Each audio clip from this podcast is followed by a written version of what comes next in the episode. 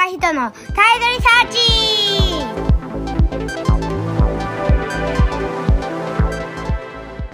はい、えー皆さん、こんにちは。えー上平隆です、えータイドリサーチのボリューム8ということで、えー今回は、えーまた特別なゲストを、えーお招きしております。今回のゲストは、えーサッカー研究者の、えー飯田義明先生です。飯田さん、こんにちは。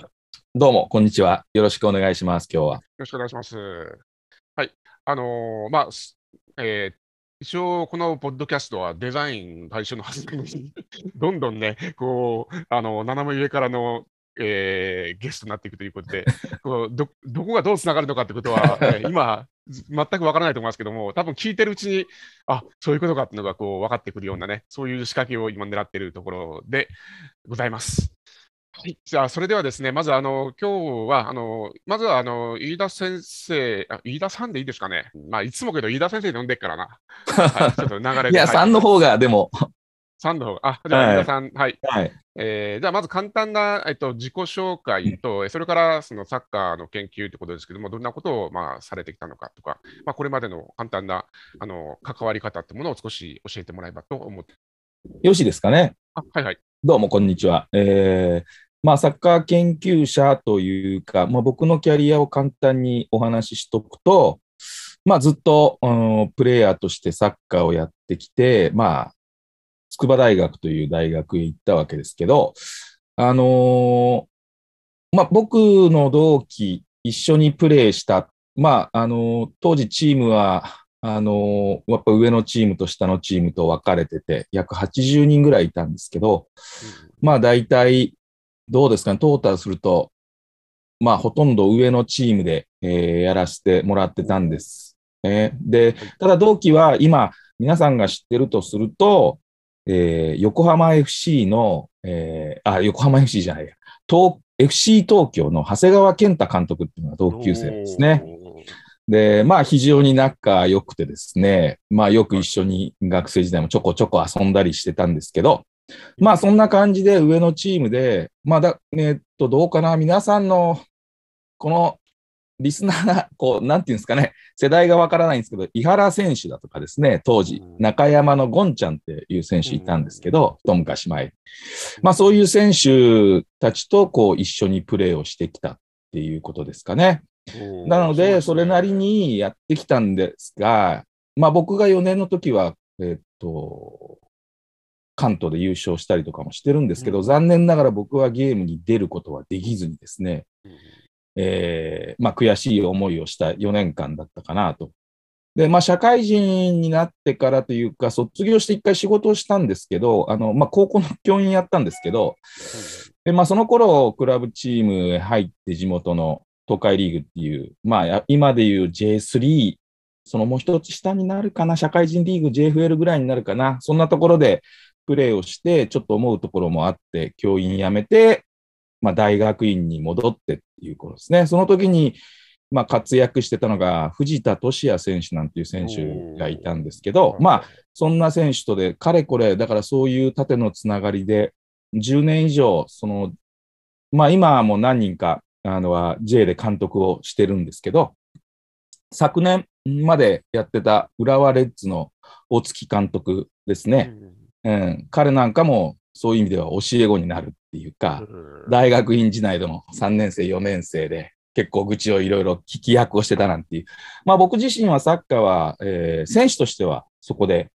終わるわけですよね。ただ、あのスタッフとして、えーまあ選手大学という大学に行って5年間、あの、コーチをやったんですが、まあ、訳あってそこで、から、まあ、チームは離れて、現場から離れるっていうことなので、かれこれ、どうですかね、もう20年近く現場は見るってことはしてないんですけど、ただ、あの、まあそういうキャリアもあって、全日本の大学サッカー連盟の理事なんかもやらせていただいて、今はあの、伝送カップっていうあの、大学生の全国大会、全国規模の大会だとか、日韓戦だとか、そういうのの、まあ総責任者として、もうここずずっと、まあどちらかという裏方。ただまあ、そういうところにいるので、いつも大学のトップ選手は目の前、それで食事したり話したりと、まあそういう意味では、大学レベルのそういうところでは、今でも付き合いがあるという感じですかね。なるほどで、まあ、ちょうど僕がスタッフをやったユニバーシアードっていうあの大学の大会なんかで行くと、まあ、えーまあ、今でも活躍している長友くんなんかがいて、だから彼はそのチームの時は後からチームに合流したので、よく、えっ、と、最初に行った時は南フランスだったかな？そこで飛行機の中で、えーチームの中に溶け込めるようにですね、結構いろいろ、まあ、彼から話を聞いて、なんて思ってたら、結構彼はやっぱり自分でああいうキャラクターなんで、非常に自分からやっぱり溶け込むのがうまかったなっていう、今でもね、そんなのを覚えてますね。それが最後の現場になるかな。それが2005年だったと思うので、やっぱり15年ぐらいはそういう意味では指導の現場から離れてるんですよね。まあ、先生ねとはね、そういう意味では、あの、分析、教えを、僕のゼミ生が先生とこの授業のあれで、いろいろとお世話に、その説話になって、ただやっぱり分析っていうので、こ当時、その頃ですかね、僕もい長友君のユニバーシアード行った時にオランダ合宿も行ってるんですけど、そこで日本代表が練習してた、その時はですね、オランダのナショナルチームの合宿所に使わせていただいてて、うん。そこに関係者が見に来て、まあ、僕ちょっと分析もやってたんですけど、さあこれは何のソフト使ってるんだど、どういう項目入れてるんだとか、当時、まだ分析の走りだったですけど、かなりオランダの人たちはそれに興味持ってうんやってたなっていうのを今、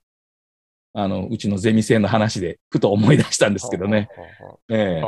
かなり新しかったですね。まだ全然サッカー分析なんかいない頃でしたよね、あの我々そうですね。あの頃は、まだ分析やっていうよりは、モチベーションビデオを作るっていう。う、ん。当時、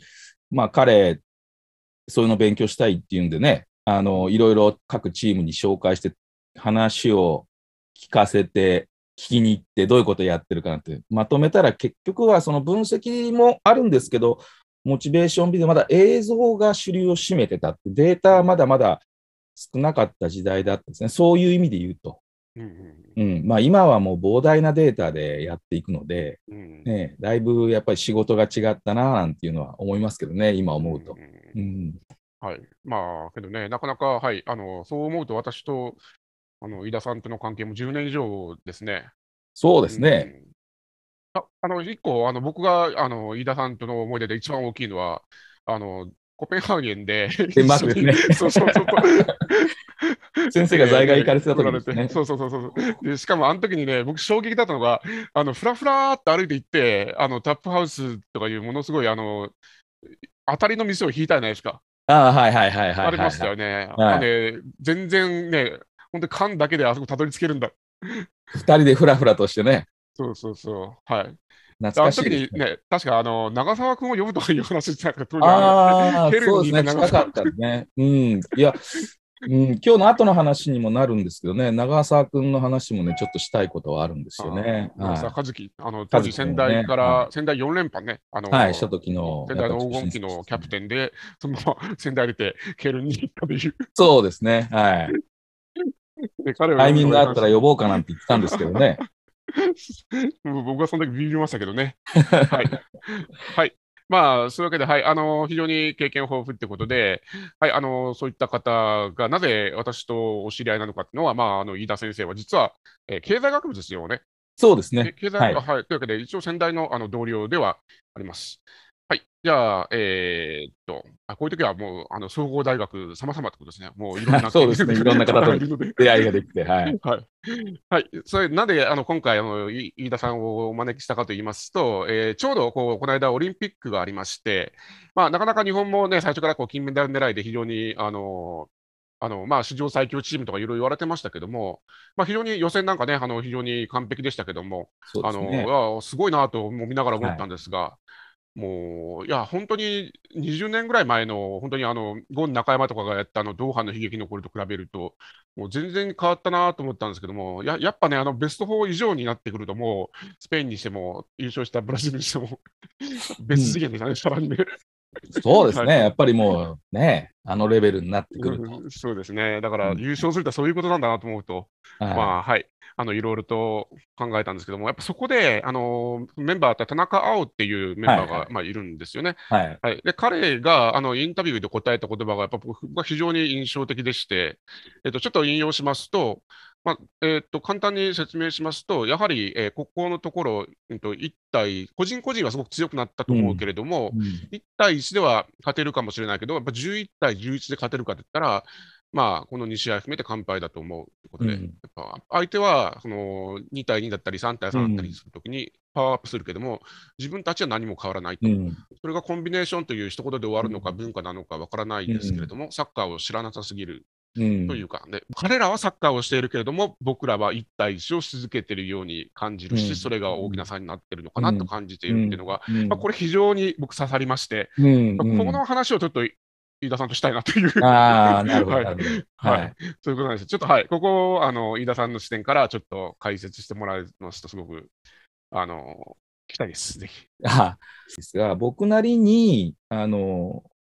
こう、ちょっと感じたことを言うと、はいやっぱりこう、例えばですね、えっと、日本でワールドカップ2002年日韓でやりましたよね、うん共同で。うんあの時に、あの、ど、どこだ？デンマークでしたっけ？一発目。あの、鈴木が点取って勝った埼玉スタジアムでやったゲームじゃなかったかな。あ、あのー、はい、足引っ掛けて、確かに。そうですね、まあ本当に。はい。はいはい。それで、あのゲームを、うちのかみさんと見に行ったんですよ。で、その、まあ、かみさんはダンスやってる人なので、うん。非常にビットは何かみたいな、こう、連動性っていうんですね、体の。綺麗に見せる動き方ってやっぱあるんですよね。こう動けばいいっていう機械的なものではない。んですよね。うんそこにやっぱりこう、あるんですけど、そういう見方をする人が上からゲームを見てたときに、日本って、まあ、こう、機械的に見えると。うんカクカクカクと、駒落ちに要するに見える感じですかね、うんイメージとすればう。んだけど、向こうの方が負けたんだけど、人のつながりっていうか、こう、動き、連動性がすごく滑らかで、うん有機的だっていう言い方をしたのが、やっぱ衝撃的で覚えてて、んで、それを振り返ってこうみ考えると自分なりに、日本ってこう、どうなんですかね、例えば、うん、ニュースなんかとか、ジャーナリスティックな話をすると、442がいいとか、342がいいとか、今で言うと、41なんとかなんとかとか、いろんなシステムとか、うん。そういう会話をすることが好きなんですね。で、それは非常に重要なことなんだけど、じゃあちょっとその、それを、じゃあそれだけやれば、じゃあ対等に世界でできるかってそういうわけじゃなくて、うんそこからこういろんな経験値が積み上がってって、やっぱりデュアル、デュエルっていうか、この1対 1? さやっぱり最後はこの、この戦いの局面をいかに剥がせるか、勝つかっていうことが大事になる。まあそこに気がついていくわけですよね。うんなんだけど、世界ってやっぱりもっと先行ってて、そういうやっぱり戦い、世界もそうだったと思うんですよ。80年代、90年代。あの、実は昨日ですか、ゲルト・ミューラーが亡くなって、はあの、過去のビデオなんかを見ると、今でいう間延びっていうんですかね、空間が広くて、個が自由にやるわけですよね。だからそこでこう。だから、止められない人になるとファールをするみたいになっていったわけですけど、うん90年代からそれがものすごくプレッシングサッカーってこう狭いところでやるようになっていくときに、やっぱりそれだけではもう、ここで打開できる、要するにメッシみたいなのは何十年に一人だとか、もうなかなかロナウドみたいな、クリスチャンノ・ロナウドみたいなの出てこないわけですよね。うんなかなか。うんまあもちろんいるんでしょうけど、だけど、じゃあそうすると、それをどう打開していくのかっていうことの中での戦い方がやっぱり向こうあると。そういう意味では、うん、言葉は悪いですけど、20年遅れてんのかなっっていう。だからここから今度は連動性に入っていくわけですけど、その時に日本の場合は感じてこう動くとかっていうよりは、一つは型として動くっていう、習ってきた型として動くっていう。まあそこはだから指導者の現場でも問題には多分なってるとこだと思うんですよね。だからこの辺を、やっぱり遊びを軸にしてきただとか、考え方はこうだっていうことが決まって、それでそのを元にしてそこからっていう派生してくる。自分たちが想像していって、コミュニケーションして、いや、あの時はああしてくれとか、結構仲間内でのコミュニケーションですかね。会話がそういうものを作っていくと。で、日本は型にはまって、これがいいんじゃないか、あれがいいんじゃないかっていうか、こういうパターンがあるよ。要するにパターンのいくつかの引き出しがあって、そのパターンを開いて選択するっていうのと、そういうのをもう全部こう、なんていうんですかね、開くというよりは感じて動くっていうんですかね、もうちょっと。うん、言葉にすると。僕のイメージですけどね。やっぱりその差がやっぱりあったんじゃないかなっていうのと、田中選手もやっぱりちっちゃい頃海外のでもゲームやってると思うんですけど、高いレベルでのプロのハイプレッシャーのタイトルかかったところでの駆け引きっていうんですかね、そういう経験がやっぱりまだなかったから、ああいう言葉になったのかなっていう感じはするんですよね。例えば、遠藤選手とかデュエルとか行ったって、やっぱりディフェンスやる方は、仲間がコースを限定してくれるから取りに行けるわけで、フリーにしたらやっぱ取れないわけですよね。でそれをこう感じて判断して動くっていう、これ集団で取ってるのと一緒なわけですよね。だから、そういう感じが遠藤選手より田中選手の方がまだ経験値としてなかったのかなっていう、それがああいう言葉になってきたんじゃないかなっていうのは思いますよね。あとは、僕、あの、1年間、2001年にアルゼンチンに留学してて、まあ、在外行ってたんですね。先生がデンマーク行かれたように。うん、あそこでやっぱりサッカーやってると、彼らの選択ってゴールに一番近いコースを選択するんですよね。うん、だからボールのある位置とゴールを結んで、そこ行けば最短だろうっていうのが彼らの 考え方なんですよね。でこれをやるためにどうするかっていうことを考えるわけですよ。うんそうすると日本ってそういうことじゃなくて、サイド開いてるからフリーなとこ使えとか、そういう例えば言葉を使うと、空いてるからボール動かすみたいになるわけですね。そうすると主目的が変わっちゃうっていう。だから一番びっくりしたのは、例えば2対1、まあ、2対1、2対2になった時に、アルゼンチン選手ってボールに寄ってくるんですよ。ボールないやつ。これ狭くなるじゃないですか。うん、で、当然ディフェンスも内側絞っていくので狭くなりますよね。うんだからコースなくなるじゃんって思うんですけど、うん、その瞬間にスッとこう、片一方の、その寄ってきて、キュッと開くんですよ、角度変えて。うん、そうすると、当然、ついてたディフェンダーは外へ開きますよね。うん、その、ボールない選手の方へ、当然ケアしながら体重かけますよね。そうするともう目の前は1対1と1対1になるっていう。要するに体重が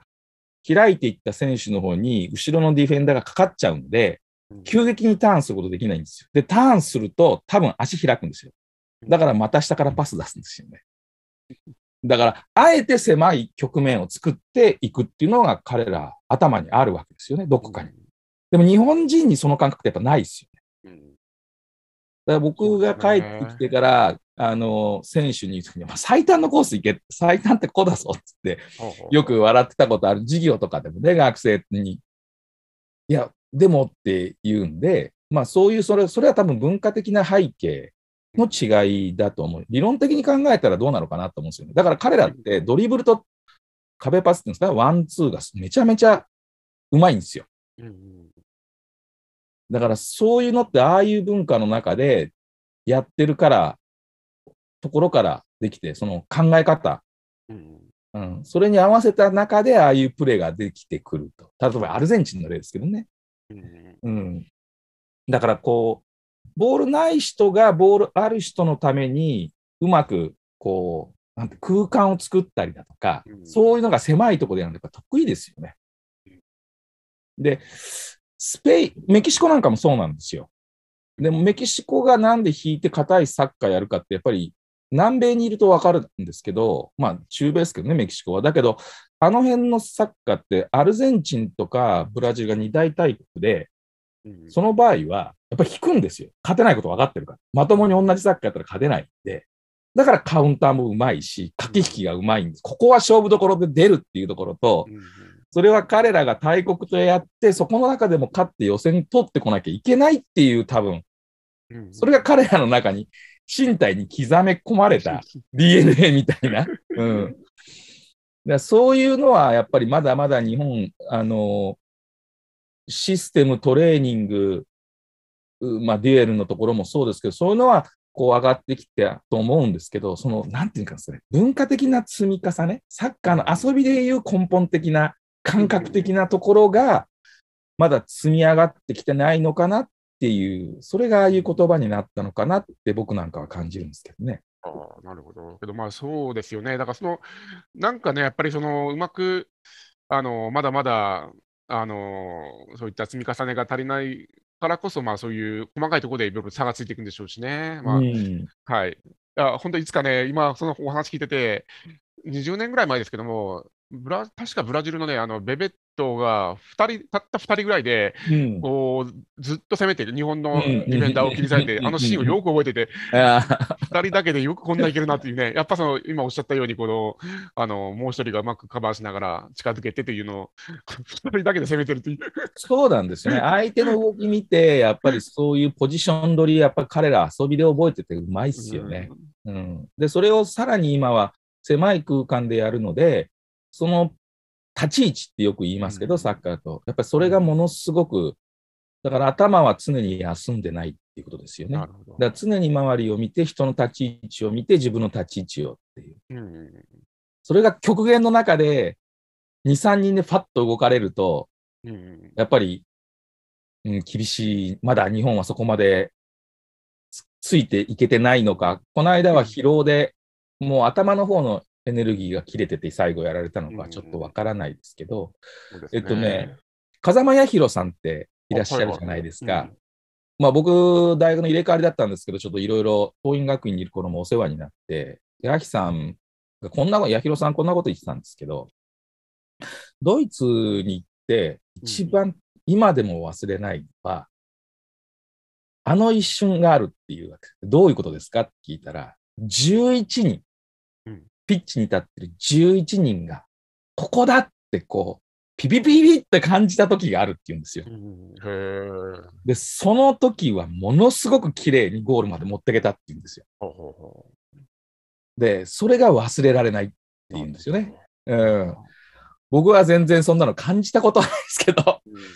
でも藤田俊也選手も似たようなことですよね。あの強かった時のジュビロっていうのは、やっぱり数人がスッとこうイメージを共有できるっていうんですかねうん。多分イメージを共有って言葉を使ったと思うんですけどうん、その瞬間に漫画チックに言うとフラッシュパスみたいな感じでトントントントントンっていくっていうね。でそうすると、本来いないとはずのところに人がもう動いて入ってたね。だから来るって感じてるから走るわけですよね。だからそれが多分トレーニングでなくてイメージの共有。それが有機的なのか機械的なのか、駒落ち的なのかの違いなのかなって思ったりもして、なるほど。うん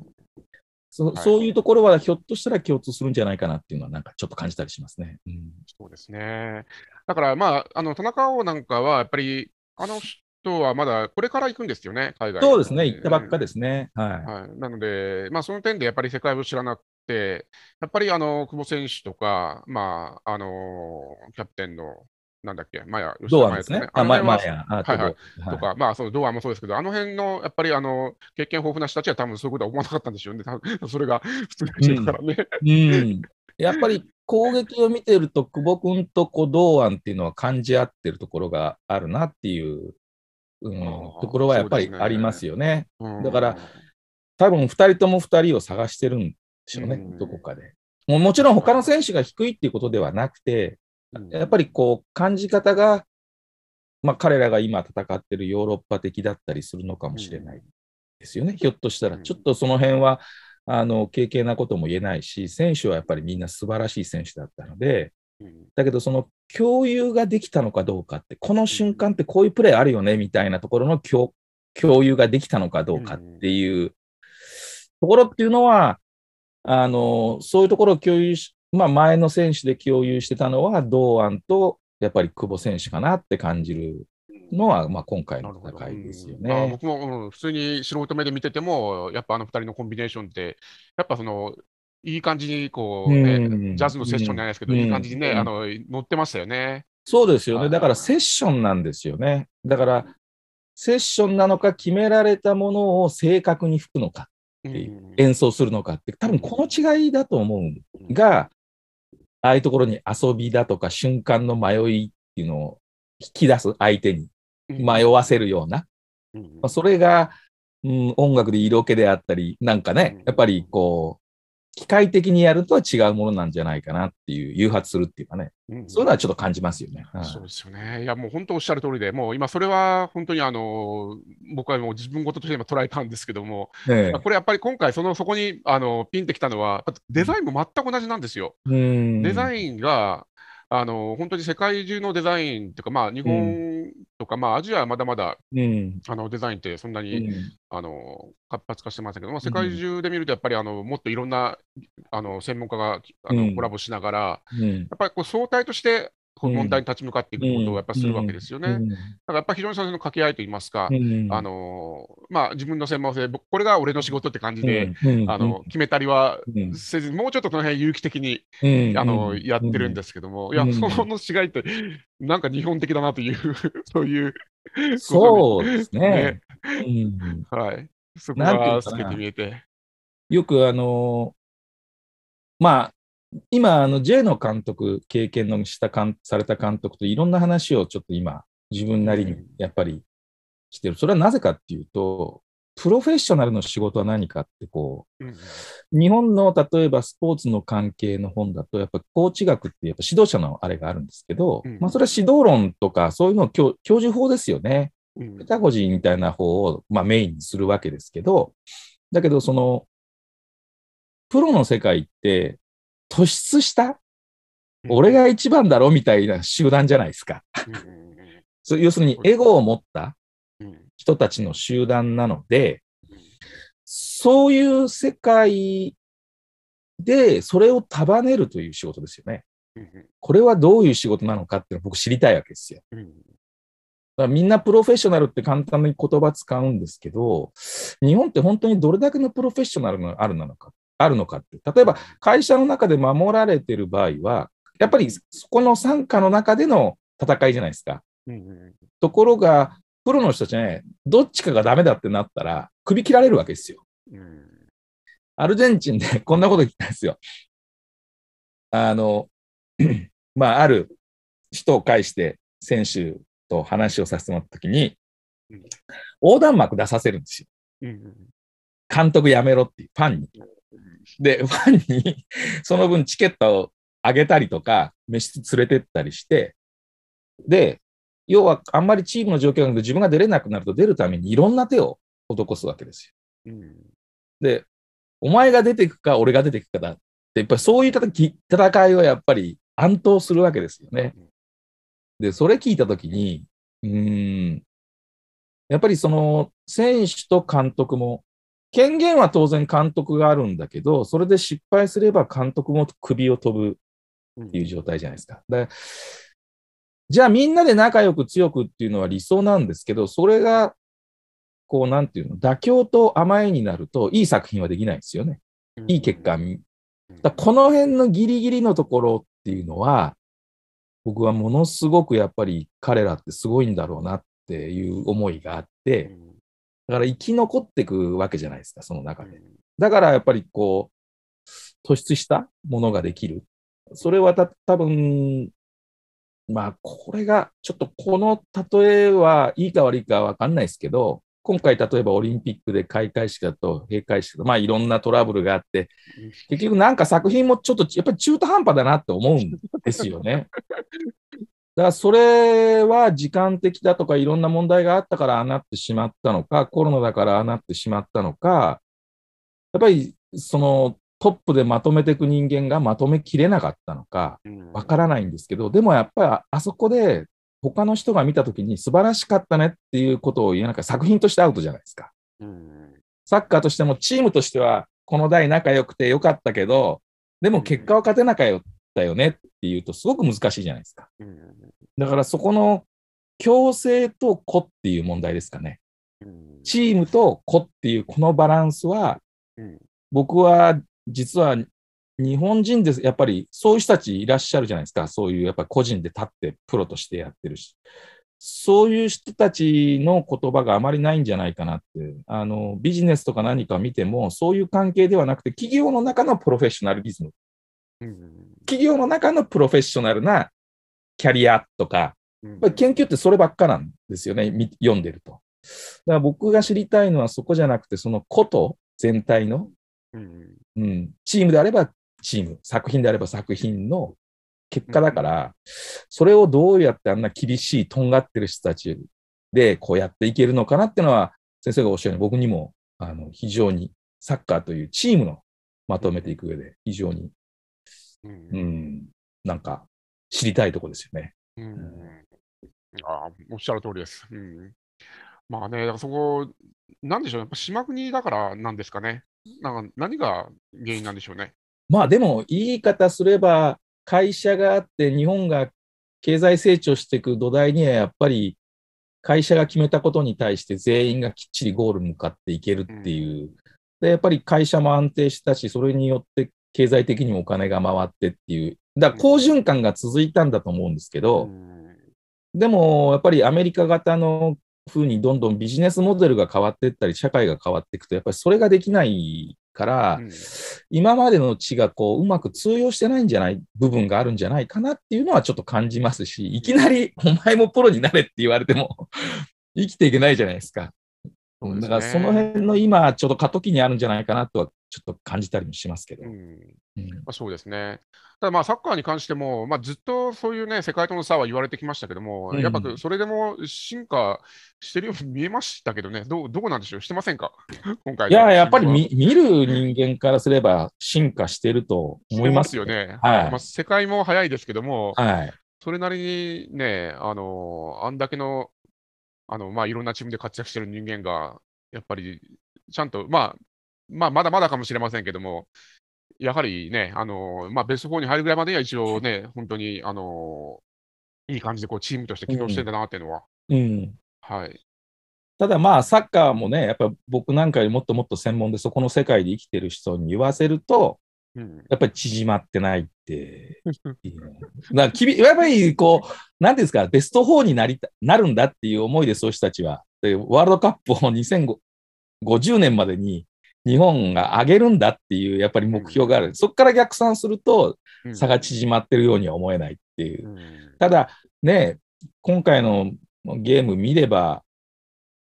20年前の日本と海外のヨーロッパのトップ、南米の、中南米のトップとやっても、ある程度戦える。相手が手抜けば、勝ってしまう可能性の率が高くなってることは間違いないと思うんですよね。うんだそういう意味では、相対的に見れば上がってると思いますけど、うん。うん、はい、えーと、いい感じであの質問が続いていきますが、ちょっとじゃあ話を切り替えて、ここから育成の話にちょっとあの行きたいと思います。あ育成ですか？はい、はいはい指導していくってことですね。はいはいで、。はい、であの今回のオリンピックでも、あの川崎フロンターレの下部組織出身が非常にこう活躍してたってことに、ちょっと僕気気がついたんですけども、はいはいあの。ね、なんか、お川崎出身かっていうのが結構いて、久保君もそうですし、今、三笘、三好、はい田中を、ねはい板倉もそうなんですよね。そうですね。うんはい。で 高崎コーチ、高崎さんっていう人がね、教えてたんですよね。はい。うんやっぱそれがやっぱすごくあの育成がすごくよくできてるってことだと思うんですけども、まあ今、ええトップも非常に強いですよね、フロンターレっそうでて。うんやっぱその、やっぱいいチームになってきてるということなのかな、うん。あいい組織ですね、あのうん。できてるってことだと思うんですけども、やっぱこの指導者とか、うん。あの直接選手ではない、うん。まあ、あの今回、まあ、このポッドキャストも、もともとはその先生たち向けに作ってるわけですけれども、うん。うそういった指導者が、えーと、テクニカルな助言以外で影響を与えるということについて、まあ、例えばどん。なようなことがあるのかなということを、少しあのお話をお聞きできればと思うんですが。うん？え？えっと、技術以外っていうことで捉えていいですか？えどう、どう、ちょっともう一回、こう、ちょっと、えっとね、はい。今、僕がちょっとイメージしてるのが、えーは技術的以外な部分も含めてということですよね。技術論の話ではないですよね。はいはい、そうです、そうです。はい。うん。うん、そういううん。あのつながってる部分ももちろんありますので、うん。あのうん武道なんてもまた型からね、入って、いつまにかそう精神論になっていくところありますから、うん。まあ、そこはわ切り分けられないと思うんですけど、うん、うん。そういう意味で言うと、この高崎コーチ、例えば今フロンターレを例に出されたんで、あの、はい言うと、彼はやっぱりものすごく考えさせる。あの、彼、まあ、サッカー選手としては、まあ、うんと、もともとは東京農工大学にいたんですよ。うんうん土浦一高から。うん非常に勉強の できる大大学に行かれて、はいはい。で、その後に、えーサッカーの指導者になりたいって言って、筑波の大学に来たんですよ。で実は僕その時にいるんですよ、1年。お1年一緒だったのか、2年一緒だったかな。うん、よく知ってるんですけど、で実は去年まで、あの、専修大学のコーチやってたんですよ、2年。ええあ、そういえば、そうなんですよありますね。はいはい。それで、はい。ええまあ彼フロンターレでだから教えてたじゃないですか。うん。だまあこっちの方でずっとやってたので、まあ、うんつながりもちょっとあって声かけられてされたんですけど、あの、よく、まあ彼ら、彼と、だからぼ去年、一昨年と僕の研究室にしょっちゅう行ったんですよ。実は。で、よく彼らの話も出したときに言ってたのは、やっぱ考えさせることをよくやるっていう、こう、教えすぎないみたいなことですよね。教えればあれだけど、やっぱ考えることをよくさせたっていうことは言ってましたよね。うん、で、もうその考え、考えるとか教えないって、こう、やっぱり我慢するからきついじゃないですか。うん。うん、教えた方がすぐやって、うん目に伸びて見えて、伸びていくんで、うん。だけど、やっぱりその辺を彼はきっとうまく、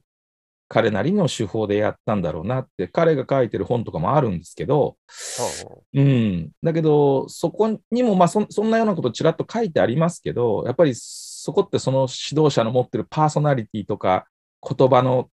使い方っていうんですかね。そんなものも関係してくるんで、まあ、あれですけど、やっぱりこれだけの選手が出てったってことは、彼のその中学校時代ですよね。あうんうんの指導がやっぱり非常にあの考えてたんだなっていう。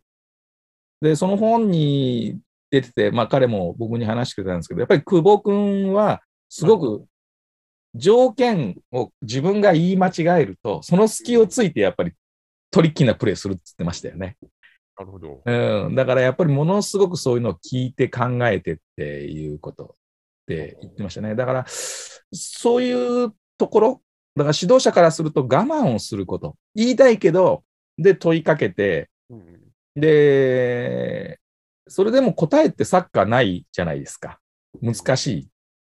順序としては、プライオリティの順序としては、こう、こう、こうだよってあったとしても、どれを選択したら正解なのかって、うん。やっぱりわからない部分はあるのでうん、だからやっぱりそこを自分で素早く考えさせるっていうことをあの年代にやらなきゃいけないんだろうなっていうのが、あの、プレーの中では一つありますよね。うんで、もう一つは、はいこの3人だけではなくて、大人になっていかないとダメだなっていうことですね。うんあの、例えば今どんどん18から海外行ったりとか、それ悪いことじゃなくて、プロにもどんどん行って、だからそれだけ育成のシステムも成熟してきて良くなってきたんだろうって思う一方一方で、うんやっぱり18からプロになるってこと、海外行こうが日本でプロになるっていうことは、大人扱いされるわけじゃないですか。うんところが、こう、認知っていう、認知力っていうんですかね。こう自分、その人間がまだ大人になってない場合に、うんその、今まではスーパースターで18の中でスーパースター出れたものが、当然出れなくなっちゃいますよね。うんよっぽどじゃないと18から J でも J1 でやれるっつったら、まあ、え昇格しても数人若干名ですよ、本当に。スタメンでいけるなんてのは。そうすると、ゲームに出れない日々が今度逆に続いたときに、うん本当にそこでこう自分を振り返ってこう修正しながら大人、そやっぱり久保君の言葉がすごいなってインタビュー受けてても思うのは、やっぱりもう大人ですよね、はっきり言えば。うんそうですよね。うん。な、もう何歳なの君みたいな感じですよね。はい。うん。だからこの間ボロ泣きしたとき初めて、ああ、こういう側面あんだって僕なんかびっくりしちゃいましたけどね。話したこともあるんで、もうすごい大人ですよ。お父さんつ筑波でなんですよ。ん。もう、もう本当に理路整然とピシッピシッピシッピッとお話ししますよね。だからそれだけ精神の方もこう、社会にもう出て自分はどういう位置で何をしてるんだってことは分かってるんだと思うんですよね。うんだけど日本だとまだそこがなくて大学生も もう少し古い言葉なんですけど、モラトリアム的に自分探ししてる子が、それは18で厳しい世界でプロだって言われたってみたいなところじゃないですか。だからそういうところって、すごく大事で、あのまあ、僕、たまにその指導者だとか、そういうところでこうお話しさせていただくことあるんですけど、ややっぱりそういうところをこうジュニアの指導者っていうんですかね、中学から高校1年、2年っていうのは大事なんじゃないですかっていう。だから大人になってれば、18から海外行って戦おうが、やっぱり自分の目標に向かって頑張れると思うんですけど、うん頑張ったからという結果が全てついてくるわけではないですけど、でもやっぱりこう、一社会人として、大人としてこうできると思うんですけど、うんそれが子供だとやっぱりね、逃げるんですよ、甘えてるからね、やっぱり。だうんからそこを判断して、だから技術があっても、メンタルの方が子供の子は大学送った方がいいんじゃないですかって。うんうん。そこでいっぱいもう一回鍛えられるじゃないですか。うん自炊してるとか、朝とか、いろんな勉強もしなきゃいけないとか、単位出ないと卒業できないだとか、うんうん。やっぱりもう一回揉まれるので、うんそっちの方が大人になってない子は、大学っていう道もいいと思うし、うんだけどそっちがしっかりしてて、親もその覚悟を認めてるなら、あの、もう出しても、やっぱり自分でしっかり考えてやっていくだろうからいいんじゃないんですかねっていう話は。そこを見極めてあげたり、そこを育ててあげる技術の部分じゃないところもこう、育ててあげられる、あげるのも、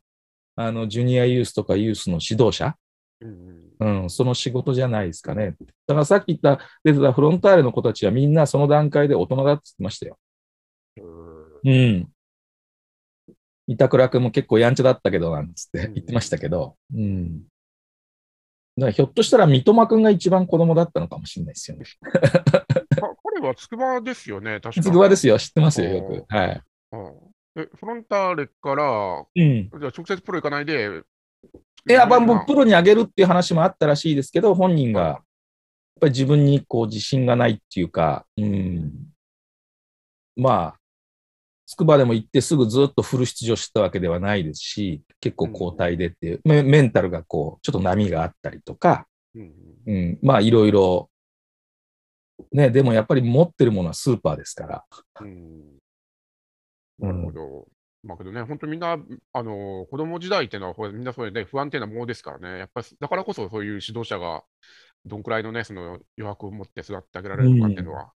うん、すごい、すごいですね。今、あの、先ほど検索したんですけど、自ら考える子供の育て方、はい世。界で通用するサッカー選手育成を目指せっていう、このうん高崎安ツールさん、これですか？高。崎、うん、高崎、工事かな？うん、工事かな？うん工。事、はいはい。工事だったかな？うん。そうそうですねままさに、うん、まさにその、今おっしゃったようなことが。うん。うん、なるほど。うん。あ、ちゃんと、その辺は、なんか、なんかセオリーと言いますか、こう本になってるぐらいですから、ちゃんとあの言葉にされてるんですね。ある程度言葉に彼はしてますね。あの、非常に頭のいいというか、理論派の指導者ですね。ああ、はい。なるほど。なると、やはりその辺をやっぱり言語化してるかどうかっていうのは、やっぱり大きな違いですね。そう思うと。そうですね。当たり前ですけどね。うんなただ言葉はないよりもあった方がいいとは思うんですけど、やっぱりこう、いろんなバックグラウンドから育ってきたバックグラウンドで、言葉はやっぱ難しいじゃないですか。感じ方だとか捉え方が違うんで。そうですね。まあだから、それが多分トップの監督とか代表監督っていうのはそういうのもやっぱりよく分かってるんだろうな、きっとっていう感じはしますよね。そのまとめ方だとか。うんうんなるほど。あの、飯田さんから見て、森保監督はどうですか？まあ、あの同世代ですよね。いや、いろんなこと言う、いおっしゃる方 いますけど、やっぱりこう、すごいなと思うのは、大学サッカーにも見に来てますね。あああの、この2年、3年ぐらい、横山さんとこう、本当時間あると大学サッカーも見ててくれてて、はあそういう意味では、そのプロじゃないからダメでしょっていうものではないっていう感じですよね。だから、うん今回のアンダー24でも4、5人入ってますよね、大卒が。林なんてあのセンターフォワード張ってたのも大体大ですし、大阪体育大学ですし、うん。うん、そうやって考えると、うん、あの、そういうところまで見て、ああいうところを拾ってってくれるっていう、で、そういう選手がプロに18から行ってなくてもいるんだっていうことが、うん。やっぱりサッカーをプロを目指してサッカーやっていく子たち。じゃあ18の時に1回切られるわけじゃないですか。超エリートだと18でポンポンとこうプロ上がっていくわけですけど、うんそうじゃない子たちは大学1回経由して、うんで、もう1回シャッフルされるわけじゃないですか。うんそうですね。だからそういうところにも目を向けてくれるっていうのは、あの、プロを目指す子供たち、次を目指す子供たちの、こう、なんていうの、支えになるし、そういうところに目を向けてくれたのは良かったんじゃないかなと。ただ、現場の中での結は結果なので、ただまあ分析とか海外の、あの、やっぱりプロフェッショナルの人たちいますので、そういうのとやっぱ比較すると、やっぱり甘かったっていう評価は出てますけど、でもこれは結果論だし、あの、うん。だだからいいっていうわけじゃないですよ。だからやっぱりそれを超えていくのがやっぱり日本の指導者なんですけど、うんそうしていかないと追いつかないんで、経験値だけでは。もっともっとこう、そういうとこ詰めていくっていうことは必要になるとは思うんですけど、うんまあ、あの、まあ僕個人としては森保監督、まあ日本でそういう意味では、日本人の監督でここまでできたっていうのは、まあ一つ通過点として評価できるんじゃないかなっていうふうには感じますけどね。うんし、大学か関係者からしたら、やっぱありがたいっていう、大学サッカーもちゃんとやって伸びていけば評価されるんだっていうことがあると、変わってくると思いますよね。うんうん。なるほど。まあそうですね。うん今、今、あの、仙台サッカー部とか見てても、ほぼユース出身じゃないですか？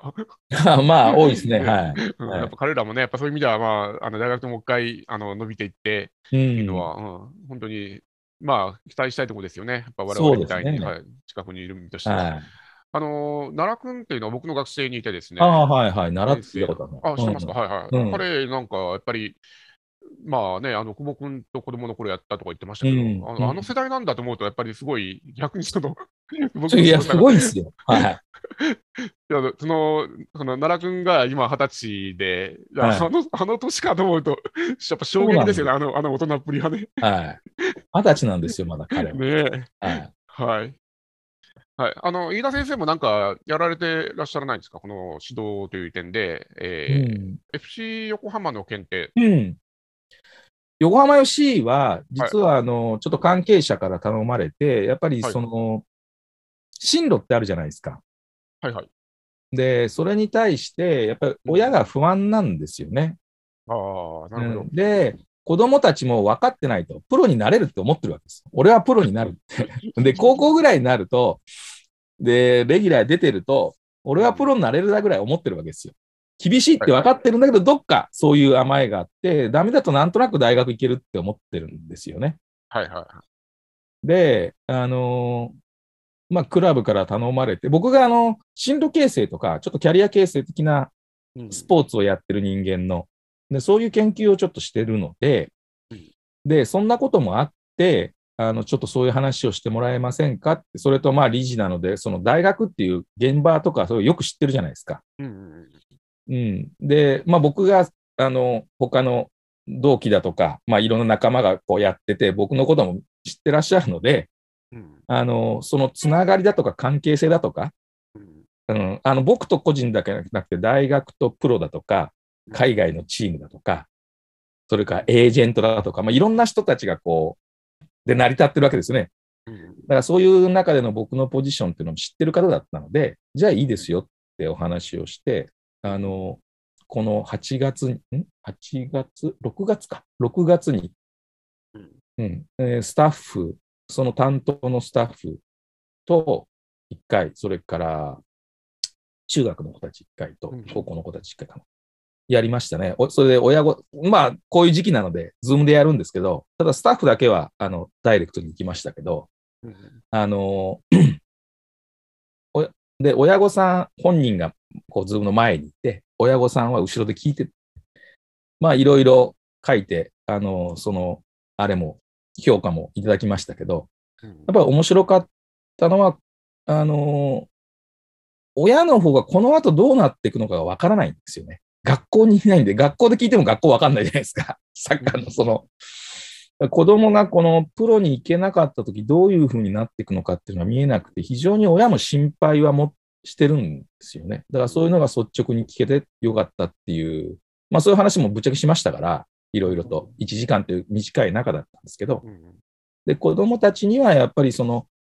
大人になることを勧め。ます。うん。先ほどの技術は、多分きっとみんなは世界の各国行って2部だとか3部ぐらいだったら、技術だけを見たら多分なれる子たくさんいると思うと。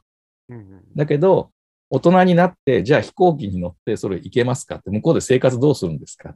じゃあ言葉はどうするの？行こうと思ってる子は言葉じゃあ少しでも今片言でもいいから英語勉強してるのかとか、うん。うん、その準備できてるのかっていう、心のね、準備の方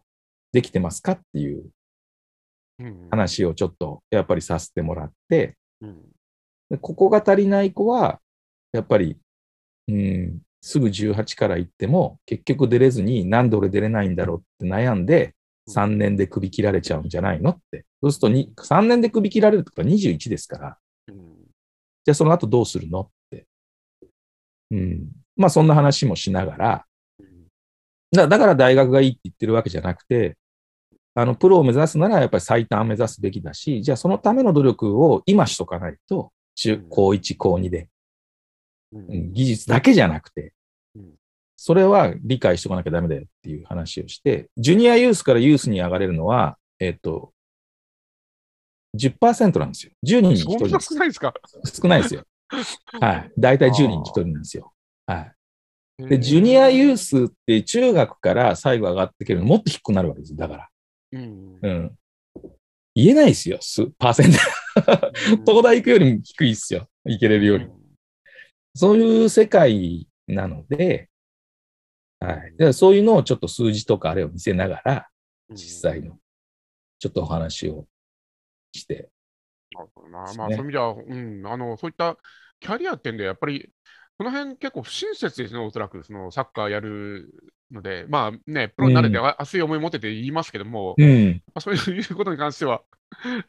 あ、アーティストもそういうとこありますけどね、あの、うん。そういう夢ばっか言って、うん。実と全然教えないみたいな。そう。だからうん。そこは、やっぱり、まあ、そこのクラブのトップが、あの、そういうことをちゃんと教えてやっていかないと、あの、調子、チームの調子いい時は子供来るけど、そうじゃなくなると、やっぱり親としても不安だし、そういう情報って早いんですよね。ママさん LINE で全部繋がっちゃってるんで、お母様方がやっぱりそういうのを LINE でやるんですよ。うん情報を取るために。ところがやっぱりそういう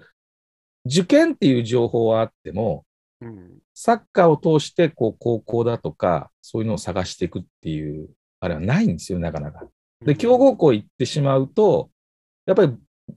微妙に勉強とは分断されちゃうんで、よっぽど優秀な子は進学クラスにいてですけど、普通はあの、私立だとスポーツコースにいてっていう、そこで内申書取って、うんあの、競技の方で結果を出すと、プロが一個かかればプロ行くし、そうじゃなければ、いろんな大、全国の大学行くわけですよね。うん。だから、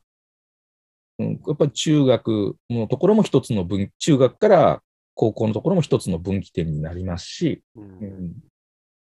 まあ、その辺は、まあそういう話を。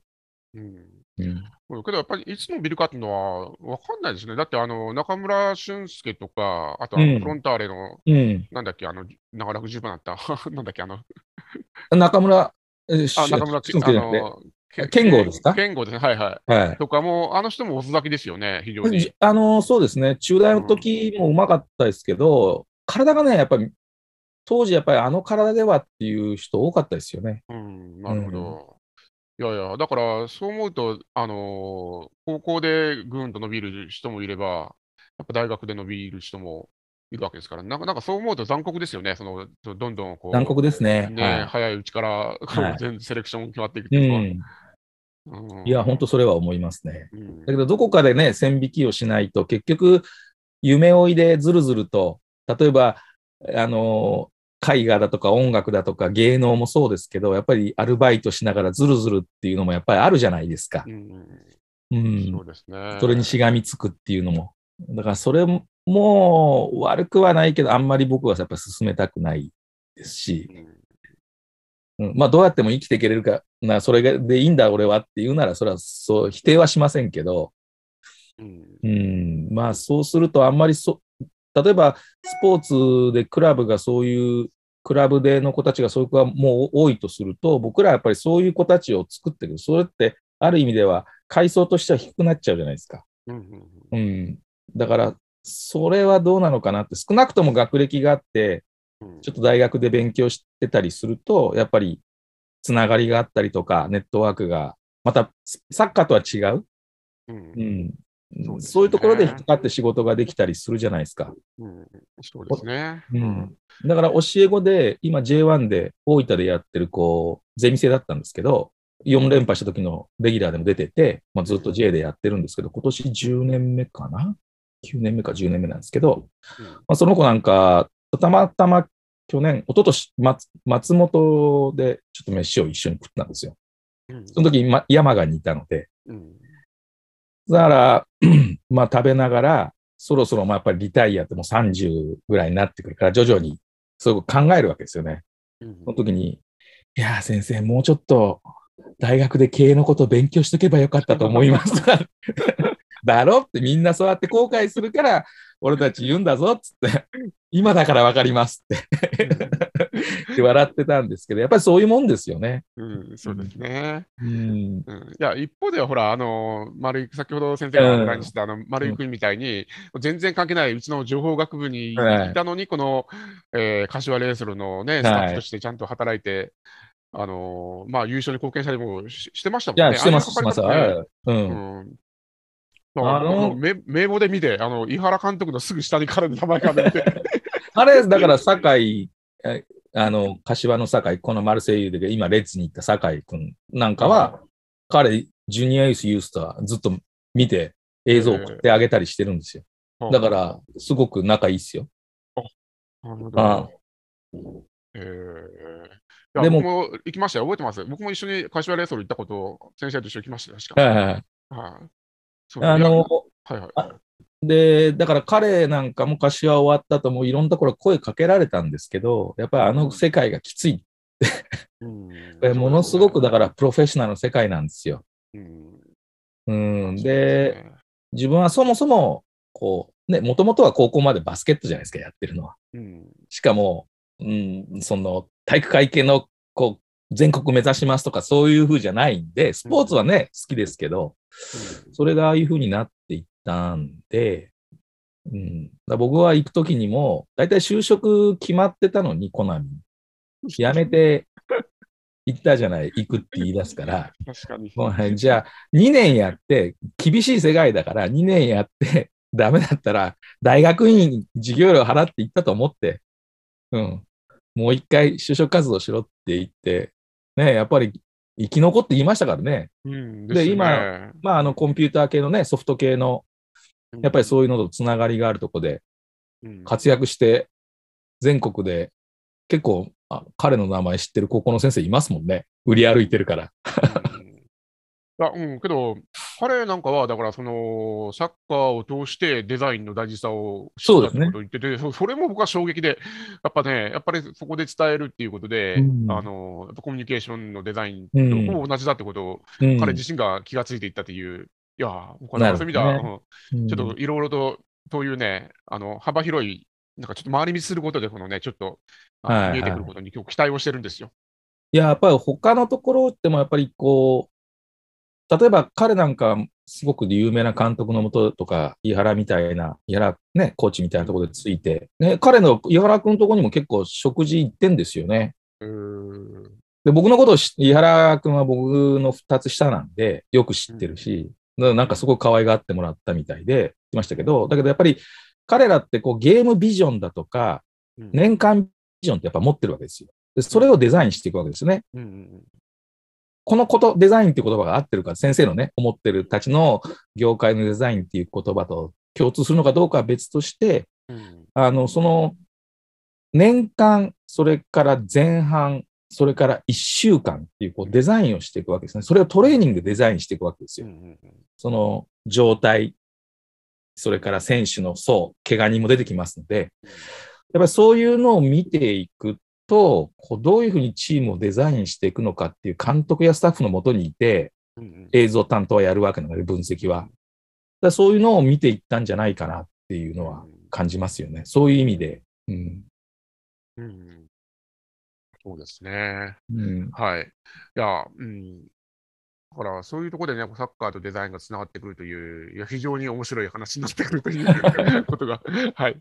はい、ありがとうございます。はい、あのー、タイはないけども、どっかでやっぱデザインと関係があるような、まあそういった方々をお招きしてるんですけども、はい、やっぱハウじゃないところ、まあハウも大事だと思うんですけども、そうじゃないところにあるものってあんまり本当言語化されないし、うん。うん。あんまりみんな言わないので、うん。はい、そこあえてそこにこうね、あのうん。焦点を当てるっていうことなんですが、うん。まあ、それでね、今回のあの飯田先生の、やはりこの態度、飯田先生の態度っていうもうのん。をちょっと聞きたいなと思って、はい、飯田先生を動かしてうるもの、ん。もしくはまあ動かされてるっていうのもまあ一つの,、うん。あのアーティテュードだと思いますけども、うん。えーこの辺について、あのちょっとご自分のお話をはい。ちょっと語ってもらえれば。やっぱり、あの、物事への向かい方と他者との、との向かい方っていうんですかね。うん。その自分がこう、例えば研究だったら研究のこの研究って、それにた、やっぱりやってる時のその向かってるこの姿勢だとか、やっぱりそ、その、それ曖昧だと結局査読士なんか通らないじゃないですか。うん。だからやっぱそういうものの向かい方だとか、うん。でも、じゃあ一人でやれることって限界があって、他者とのことだとか、やっぱりその辺っていうのの、物事に対してどう真摯に向かってるのかっていうところなんじゃないのかなっていううん。ことをすごく僕は感じるんですよね。で、How to って勉強することできるんですけど、うん。その向かい方ってやっぱ人それぞれ違うので、性格もパーソナリティも違えばね、やっぱり違うので、やっぱりす、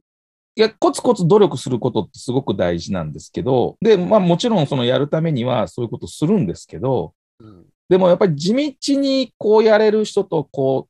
う、ひらめいた瞬間、僕どちらかと短期集中なんですよ。あ、これだってこう、とか、なんかノートにいつもこう、適当に思ったことだから酒飲んで思いついたこと書くんですね。うんで、それを見て、あ、これとこれが繋がったとも、その瞬間ガーッとそういうのを調べ出して、うんこう集中するっていうか、その時にこう向かい合うって、その向かい方っていうんですかね、やるうん、や、自分のやってることにどれだけちゃんと向かってるのかっていうことなんじゃないかなっていう。で、す難しいのはそれがみんな人それぞれやっぱ違うじゃないですか。方法論が。そういう意味での、その、その個人の持った方法論が違うので、うんそこをどういうふうにこう、他者とやるときは、腹立つときもあるわけですよね。あの、一緒に調査してて、お前ふざけんなよ、みたいな。腹立つときもあったり、逆のこともきっとおこお向こうが怒ってんだろうなってこともあったりするんですけど、うんでもやっぱり向かうところをしっかり向かって、それにどう向き合うかによって、それって超えていけるっていう感じがね、するんですよね。そこをさっきの話だけど、妥協しちゃうと良くないっていうか、質は落ちてきますよね。物はできるけど質は落ちるみたいな。うんうんうんはい。あじゃあ、はい。あの、そういう形で、はい。あの、じゃあ今日は、あの、いろいろとありがとうございました。では、こちらこそいろいろとありがとうございました。はい。えーそれでは皆さん、えー本日の第8回、えー今日のゲストは、えー飯田義明先生でした。じゃあお疲れ様でした。お疲れ様でした。